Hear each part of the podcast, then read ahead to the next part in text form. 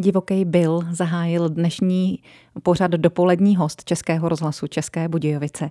A tím hostem bude Petr Nutil, publicista, grafik, politický marketér, spoluzakladatel webu Manipulátoři.cz, autor knížky Jak nestratit rozum v nerozumné době a neb o falešných představách, iluzích a předsudcích, nebo taky knížky Média, lži a příliš rychlý mozek, průvodce postpravdivým světem. Obě knihy vydala Grada. Je také spolupracovníkem Člověka v tísni a projektu Jeden svět. Vítejte u nás, dobrý den. Dobrý den vám i posluchačům, hezký den do Českých Budějovic. Děkujeme za přání z Prahy. Můžeme prozradit, že dnes vás na naší webkameře posluchači neuvidí, protože sedíte v Karlíně. Ale to nevadí, uslyšíme se báječně.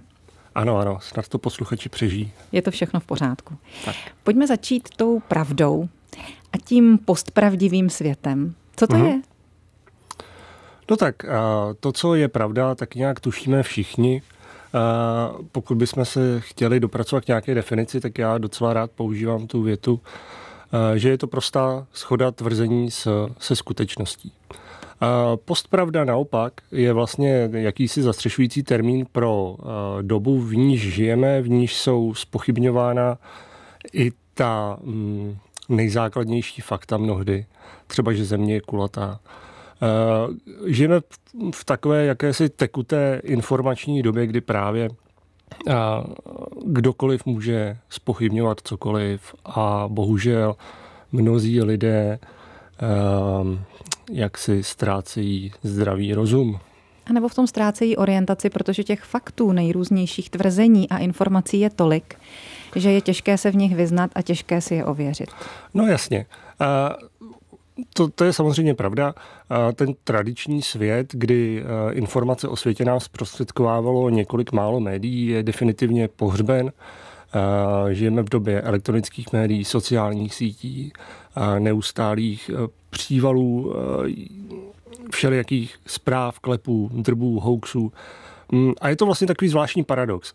Ehm, ten internet a elektronická média nám na jednu stranu dala neuvěřitelné množství eh, lidského vědění. Vlastně cokoliv lidé vědí do posud, tak je možné najít na pár kliknutí, ale zároveň když už se do toho internetu, do světa elektronických médií vydáme, tak máme mnohem eh, větší šanci, že narazíme na nějaký, na nějaký blábol. Ano. Taky nám tahle ta elektronická média, internet dali možnost být v okamžitém spojení s někým, kdo je na druhé straně světa. Takže ten svět je opravdu jeden, je to globalizovaný svět, ale uh-huh. zároveň, jak eh, píšete ve své knížce, citujete Petra Mareše, globální vesnice. Jak se to myslí? globální vesnice. To v podstatě eh, znamená, že události, které by k nám eh, dříve nějak jako neměly šanci proniknout skrze eh, informační filtry tradičních médií, tak najednou jsou nám nastolovány skrze všelijaké kanály. A tak my můžeme v přímém přenosu sledovat i ty nejmalich, nejmalichernější věci, události být vlastně v online kontaktu zhruba tak, jako kdybyste před několika sty lety vyšli na náves mezi svých 20 sousedů a viděli byste jim do kuchyně. Možná mluvíte trochu i o těch drbech, co se různě nesou na sítích, jsou naprosto marginální, zbytečné se jimi zabývat, no, ona... ale zaplavují je. Jasně, jasně. Jenom já bych k tomu dodal, aby, aby jsme si z toho jenom nedělali legraci. Uh, ono samozřejmě to pak v lidech zanechává nějaký dojem uh, a pokud uh, ty sociální sítě primárně jsou založeny na budování, strhávání pozornosti na výrazných tématech, třeba i na nějakých dramatických událostech, násilných, tak ono to pak může mít i nějaký vliv na naše reálné životy, třeba v tom, že začneme ten svět, v němž žijeme, považovat za mnohem nebezpečnější místo, než ve skutečnosti je. Aha. A také nás uzavírají svým způsobem do nějakých sociálních bublin a navzájem si o sobě myslíme, že jsme úplně mimo. Ano, ano, ano, ano. To je takový ten hezký princip rozděl a panuj. Není to nic nového. Vlastně tenhle ten způsob řekněme, ovládání, tak ten už je popsán ve vladaři pana Machiavelliho. Sociální sítě s tímhle principem velmi umně pracují, kdy rozdělují své uživatele do velmi úzce specifikovaných skupin, definovaných podle všelijakých různých markerů, včetně i názorů. A je jako pravda, že pokud se trošku na to nezaměříme a pokud si se sami sebe nevystavujeme alespoň občas nějakým oponentním eh, názorům, eh, pokud se nesnažíme vyhledávat eh, i třeba média, která s námi úplně nesouzní, tak je dost jako jednoduché spadnout do nějaké mentální pasti té sociální bubliny, která nás obklopuje. Takže myslíte si, že to, co s námi sociální média dělají, není náhoda, ale manipulace? No, náhoda to není. Manipulace bych tomu úplně neříkal, ale on je to v podstatě business model sociálních médií. Mm-hmm. Ten je založen na, na tom, že vy jim platíte svou pozorností a časem, oni vás používají jako nás, nebo oni vás používají jako Jakési jako publikum? Jakési, jakési publikum a platidlo svým inzerentům. Oni vás velmi dobře poznají, zjistí, co se vám líbí, co se vám nelíbí, přesně takový obsah vám dodávají a potom si vás mohou takhle jako zaškálovat. To, že na těchto těch médiích je ten konflikt mnohem viditelnější než třeba v reálném světě, jako opravdu není náhoda. Je to velmi dobře propracovaný, propracovaná aplikovaná psychologie, na níž jsou ty sociální sítě postaveny a do níž investovali neuvěřitelné množství peněz. A proto tak dobře fungují a proto se nám od nich tak špatně odtrhává. Říká Petr Nutil, náš dnešní dopolední host.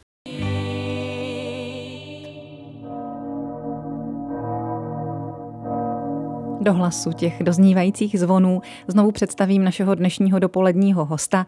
Je to Petr Nutil, nezávislý žurnalista, zakladatel a šéf-redaktor webu Manipulátoři.cz, kde se věnuje mediální manipulaci, propagandě a odhalování hoaxů.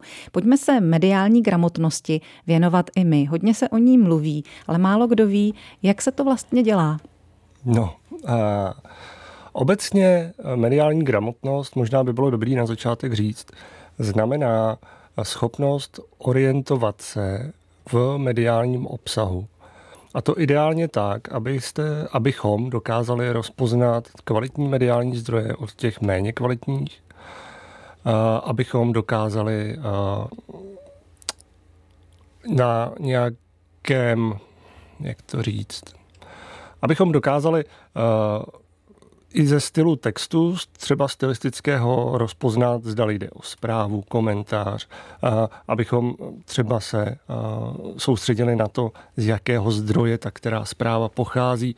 V podstatě jde o jakési mentální vybavení, které nám říká, že ne všemu, co se nám kdo snaží namluvit, je nutno věřit. Mm-hmm.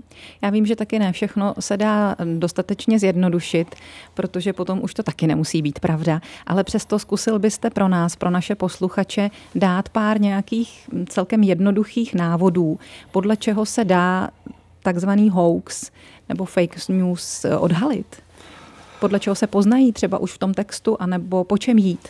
No, tak, pokud se budeme bavit o klasickém hoaxu, což je teda poplašná zpráva, jinak řečeno česky, tak ty obvykle využívají vyhrocený jazyk, vyhrocené emoce, nějaké drastické mediální obsahy, ať už to jsou fotografie, videa nebo tak, mohou být tyhle ty věci zasazeny do jiného kontextu. Nicméně podstatné jsou vyhrocené emoce, v ideální v kombinaci s výzvou k nějakému dalšímu třeba šíření. Takže co tam bude třeba v titulku, pod titulku? No tak jako takový ty oblíbený mediální uh, obsahy jsou um, hmm, Prezident Pavel podepsal, dejme tomu, pozvánku pro miliardu Ukrajinců, přiveze si je sám na hrad a všichni je budete platit. Okamžitě to pošlete všem svým kamarádům, protože média to tají. Aha. Jo, něco, něco v tomhle smyslu. Uh, jde o uh, obvykle vyhrocenou emoci a výzvu k aktivitě. K dalšímu šíření té informace, plus třeba ta uh, přidaná zpráva o tom, že klasická média o tom neinformují. Ano, ano, ale v zásadě se dá i říct, že uh, hoaxy samozřejmě nejsou jen a priori uh, poplašné zprávy jako takové, ale do téhle kategorie se zařazují i jiné, jiné druhy mediálního obsahu, podvodné, žertovné zprávy. Každopádně podstatné je to, že jsou klamné, a že jsou nevyžádané. Takže uh, velmi často je najdete ve spam koši ve svých e-mailech. Mm-hmm. A fake news? Fake news. Fake news je uh, v zásadě uh, označení pro falešná média. Jde o jakousi, mám už pocit, nadužívanou nálepku. V zásadě jde o takový druh uh, zpráv, které se tváří, jakože jsou uh, mediální, ale v zásadě nejsou, nestojí třeba za nimi žádné reak- redakce.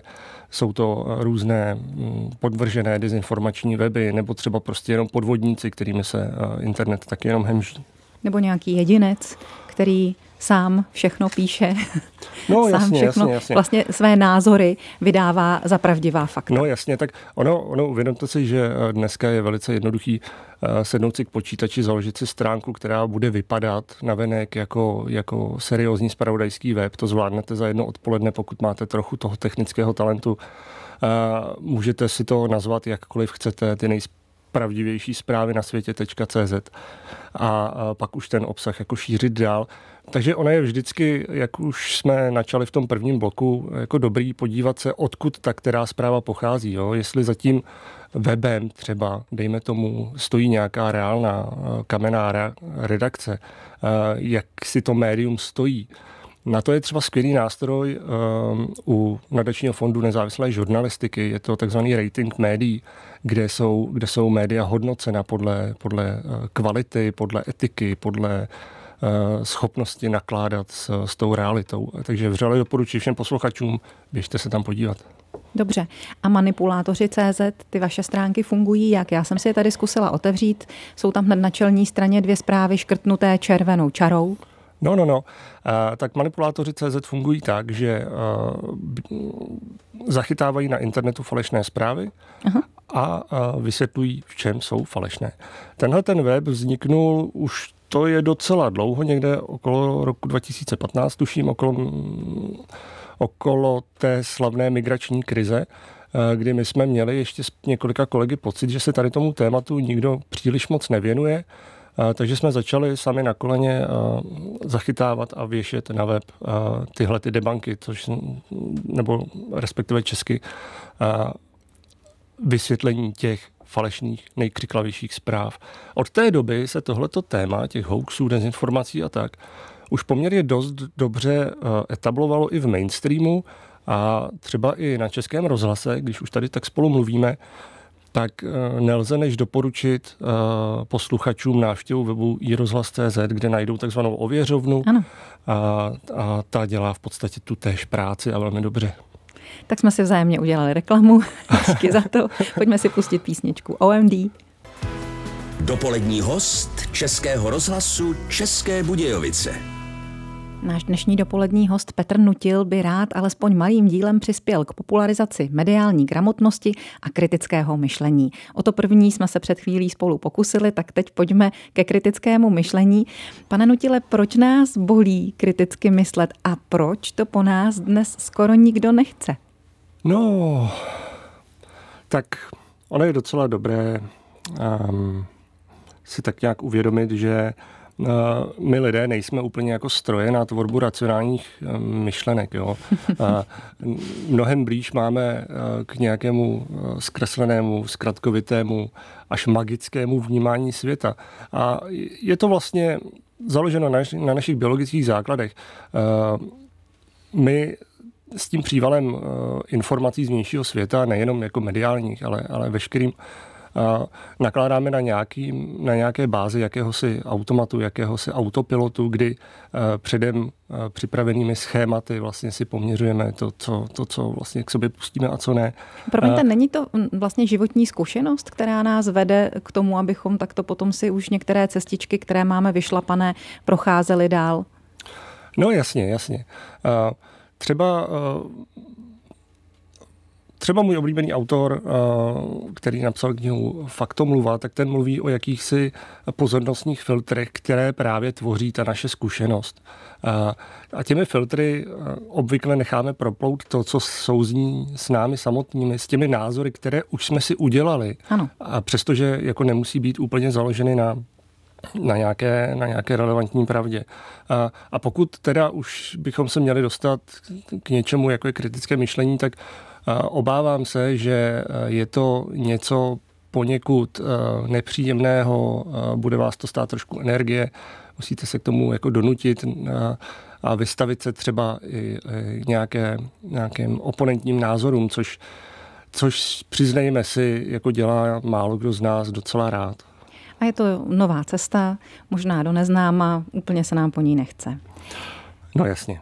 A, a ono, ono tam jako platí, nebo fungují v té lidské psychice i nějaké jako další a další principy, které úplně není uh, možné jako odhlídnout. Uh, jakože třeba uh, ty informace, které k nám doputují a jsou v rozporu s tím, co si myslíme už o světě, jako s oblibou ignorujeme. Mm-hmm. Jo.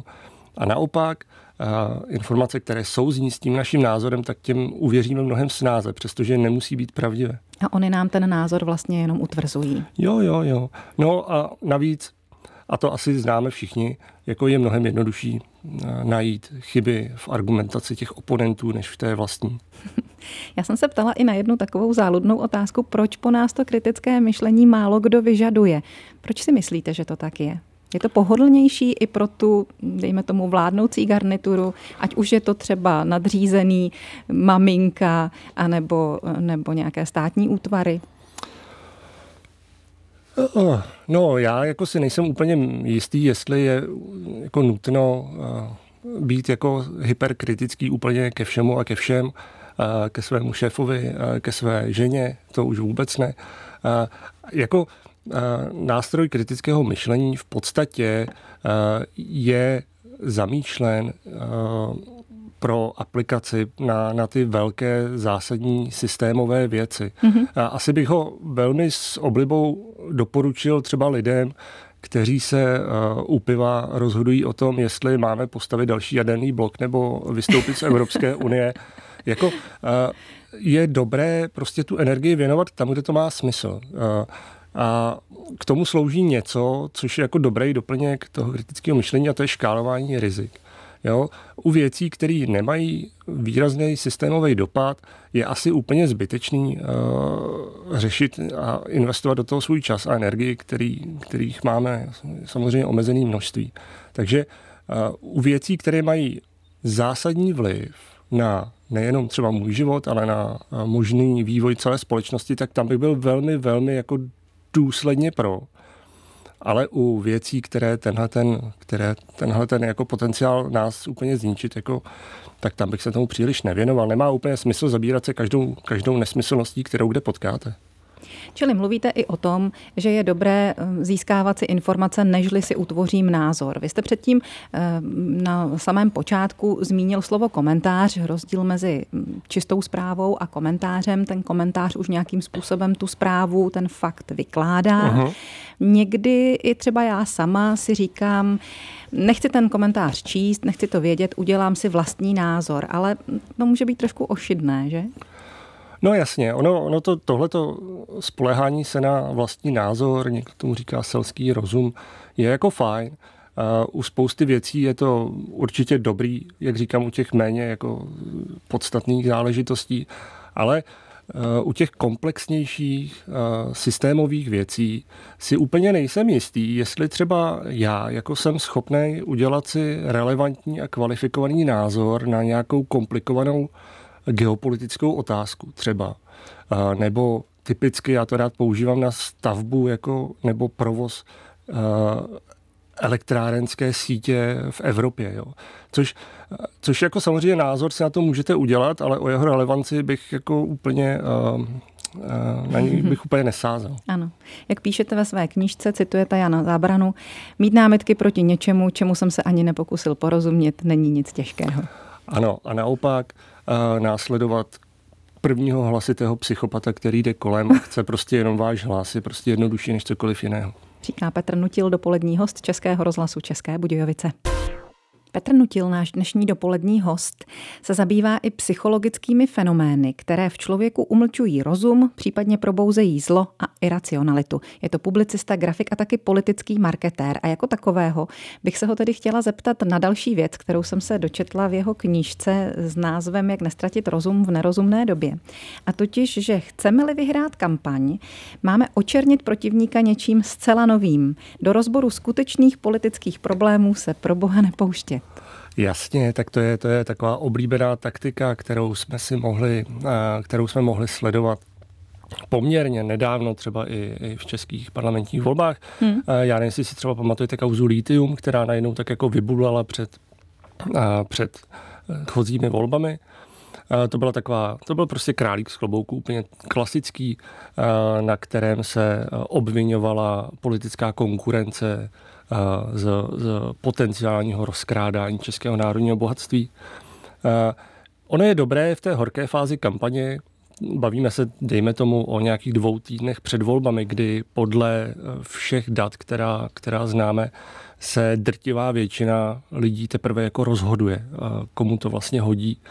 Takže pokud dokážete vytvořit dostatečně strašidelné nebo motivující prostředí, tak, tak máte dost velkou šanci, že to dostanete právě vy. Hmm. A, a tak... kromě toho, ano. Uh, i tady v politickém marketingu samozřejmě platí, že lidé mnohem radši věří kouzelníkům než odborníkům. Hmm. A taky ty dva týdny nebo týden před volbami, to už je mm, tak málo času na to, že pokud se eh, vyjede s nějakou lží, vyvrátit ji, vysvětlit ji a získat lidi zpátky na svoji stranu, že to skoro není možné. No jasně. Pokud se vám povede nějaký drtivý mediální zásah jakoukoliv kauzou, tak v podstatě jakákoliv protireakce té síly uh, už pravděpodobně nikdy nedosáhne.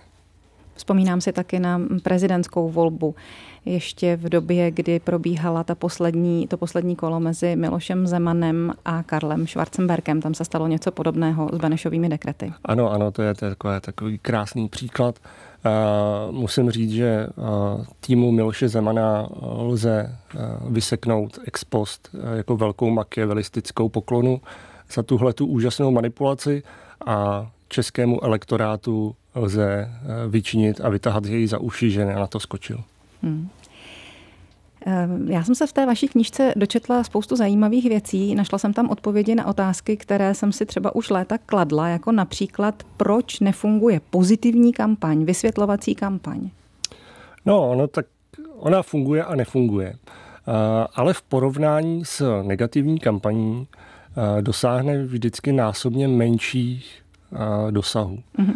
A to prostě proto, že lidé jsou nastaveni přijímat spíše ty uh, vyhrocené, strašidelné, negativní zprávy mnohem víc. A to je jako založené na nějakém evolučním základu, kdy uh, prostě uh, jsme připraveni mnohem lépe nechat se jako varovat nebo vyděsit, protože by nám to mohlo zachránit život. Třeba například, jako kdysi dávno. Tak Pozitivně samozřejmě uh, i v politice, i v marketingu působit lze, ale zase tam platí taková ta stará dobrá poučka, že k tomu skvělému pozitivnímu scénáři musíte mít i toho skvělého herce a ono se to jako málo kdy v té politice sejde. Aha. Klamavé metody jsou prostě, ale bohužel, účinnější. Co to jsou ty klamavé metody? Dejte nám nějaké příklady, ať jsme trochu poučenějšími voliči. um, no, obvykle uh, jednou jako z nejoblíbenějších takových metod je, uh, když se politik stylizuje do role toho obyčejného občana. Uh, to je jako taková drobná manipulace, přestože jako jím vůbec není, ať už třeba pro množství svého majetku, vlivu a moci. Tuhle tu roli můžeme jako velmi dobře sledovat na marketingu Andreje Babiše jako dlouhodobě velmi oblíbenou a jako poměrně dost nebezpečnou manipulací je vlastně tvářit se, že máte na všechno jednoduchou odpověď, na všechno máte jednoduché řešení a že veškeré problémy, se kterými se ta země nebo svět potýkají, vlastně dokážete vyřešit za, za velmi krátkou dobu nějak efektivně. Pokud si pamatujete nedávno, se nechal slyšet Donald Trump, že pokud by přišel k moci, že by vyřešil válku na Ukrajinu do dvou dnů. Jsou to v podstatě tyhle ty komerční populisté, kteří jsou schopni a ochotní vám slíbit cokoliv. Ale ta realita je bohužel pak jako jiná. No. Zároveň je jako opravdu dobré myslet na to, že zrovna tihle lidé jsou schopni napáchat mnohem více systémových škod, než, než uh, lidé, kteří uh, se o to snaží, uh, kteří se snaží uh, tu politiku uh, dělat nějak racionálně, i když za to nesklidí tolik potlesku. Ano, přesně tak to bývá. Petr Nutil je naším dnešním dopoledním hostem a za chvíli ještě na poslední okamžik bude na závěr našeho povídání s dnešním dopoledním hostem Českého rozhlasu České Budějovice Petrem Nutilem, publicistou, politickým marketérem a autorem několika populárně naučných knížek zopakuju titul jedné z nich, Jak nestratit rozum v nerozumné době. A navážu otázkou, proč si myslíte, Petře, že homo sapiens sapiens, člověk rozumný, rozumný, se svou moudrostí, díky níž se dostal opravdu daleko, někdy tak nemoudře zachází. Protože zcela jednoduše řečeno, uh, Homo sapiens sapiens by se měl spíš opravit na Homo sapiens uh, stupidis, jak říká pan, pan doktor Koukolík, můj oblíbený, protože my jsme někdy moudří a někdy se chováme zcela iracionálně. Uh, perou se v nás takové dvě tendence. My jsme jako na jedné straně nesmírně inteligentní, zvídavý a dovedný druh, na straně druhé velmi uh, rádi podléháme uh, konformitě, snadno se necháme vyděsit, snadno se uh, snadno, jak to říct, ty, ty naše vůdce následujeme do končin, které nám mohou, mohou přinést i zkázu. Takže um, ano, dokázali jsme eh, vybudovat tady tu krásnou digitální společnost. To je, jako, to je hezké. Na druhé straně jsme taky vyrobili stroje, které nás dokážou během velmi krátké doby vymazat z povrchu zemského. Možná mluvíte o jaderných zbraních, ano, možná mluvíte ano. i o mm, artificial intelligence, tedy umělé inteligenci. Ano, ano. Eh, my vlastně jsme v té pozici a to je vlastně docela i hezké, hezký příklad, když se vlastně stavěla první, první jaderná bomba, tak vědci před prvním testovacím odpálením vlastně nevěděli, jak to dopadne. Tam bylo nenulové riziko, že ta, ta štěpná reakce se nezastaví a že možná to zničí celou planetu. A přesto to vyzkoušeli. Přežili jsme to, dopadlo to dobře, nicméně tyhle ty tendence v nás samozřejmě jsou. A vy popisujete v té své knížce právě to, že ty eh, pokusy jaderné sice třeba nezahubily lidstvo, ale často byl ten účinek daleko silnější, než se vlastně původně předpokládalo. Ale pojďme ještě k jiné otázce. Vy jste před chviličkou eh, zmínil eh, třeba Trumpa, uh-huh. tak já navážu. takovou otázkou, ona je tedy velmi spekulativní, ale zkuste mi vysvětlit, co se to tedy v tom světě děje, protože mně se zdá, že se radikalizuje jak pravice, tak levice. Rusko má Putina, Amerika možná bude mít znovu Donalda Trumpa, Maďaři mají Orbána, Slovensko je už skoro tam, kde bylo před vraždou Jána Kuciaka. V uh-huh. Polsku znárodnili a položili veškerá veřejnoprávní média. U nás se dá očekávat volební úspěch Andreje Babiše znovu. Máme válku kousek od nás. Co se to děje? Neustále se něco děje a to, co vlastně sledujeme, jakýsi, pokud bychom se to snažili nějak ze všeobecnit, tak po dlouhých letech nějaké stoupající takové globální spolupráce se najednou ukazuje, že eh, se znovu začínají objevovat nacionalismy, že se k moci častěji než dříve dostávají právě ti komerční populisté nebo egomaniaci typu Donalda Trumpa. A, je to nějaká zvláštní zpráva o tom našem světě.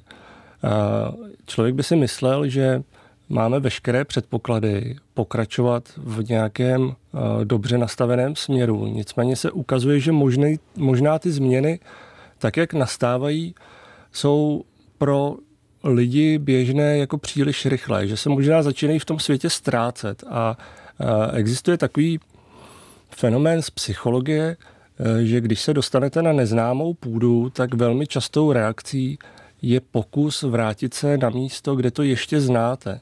To je takový jako regres. Tak I kdyby možná... to bylo horší, to, co no, jsme znali předtím. No, třeba. A, a, ano, ale může to být horší samozřejmě, ale o tom nikdo nepřemýšlí. Prostě vracíte se na místa, kde, kde jste se ještě ve svých představách cítili bezpečně. Třeba mm-hmm. do ohrádky vlastního národa, ideálně národa, který je obehnán na hranicích želetkovým drátem, protože pak k vám nikdo nemůže přece. Jako mentálně se vracíte někam, kde ten svět byl jakože rádoby ještě bezpečný. Hmm. A ono to samozřejmě bohužel je to, je to nesmysl, eh, ale Eh, možná za tímhletím fenoménem lze hledat vzestup těchto jak nacionalismů, tak i těch populismů, že možná v přehršli těch informací, těch, těch emocí a uh, všech těch věcí, které na nás dnes a denně útočí, najednou v těch lidech klíčí pocit, že by se chtěli vrátit někam do klidu, někam k někomu, kdo jim to všechno jednoduše ve dvou slovech vysvětlí a kdo to vyřeší za ně. Já jsem taky žádala o různá vysvětlení našeho dnešního dopoledního hosta Petra Nutila. Tak promiňte, že jsem vás k tomu nutila. Mějte se moc hezky a naslyšenou někdy příště. Já děkuji moc za pozvání a hezký den do Český Budějovic.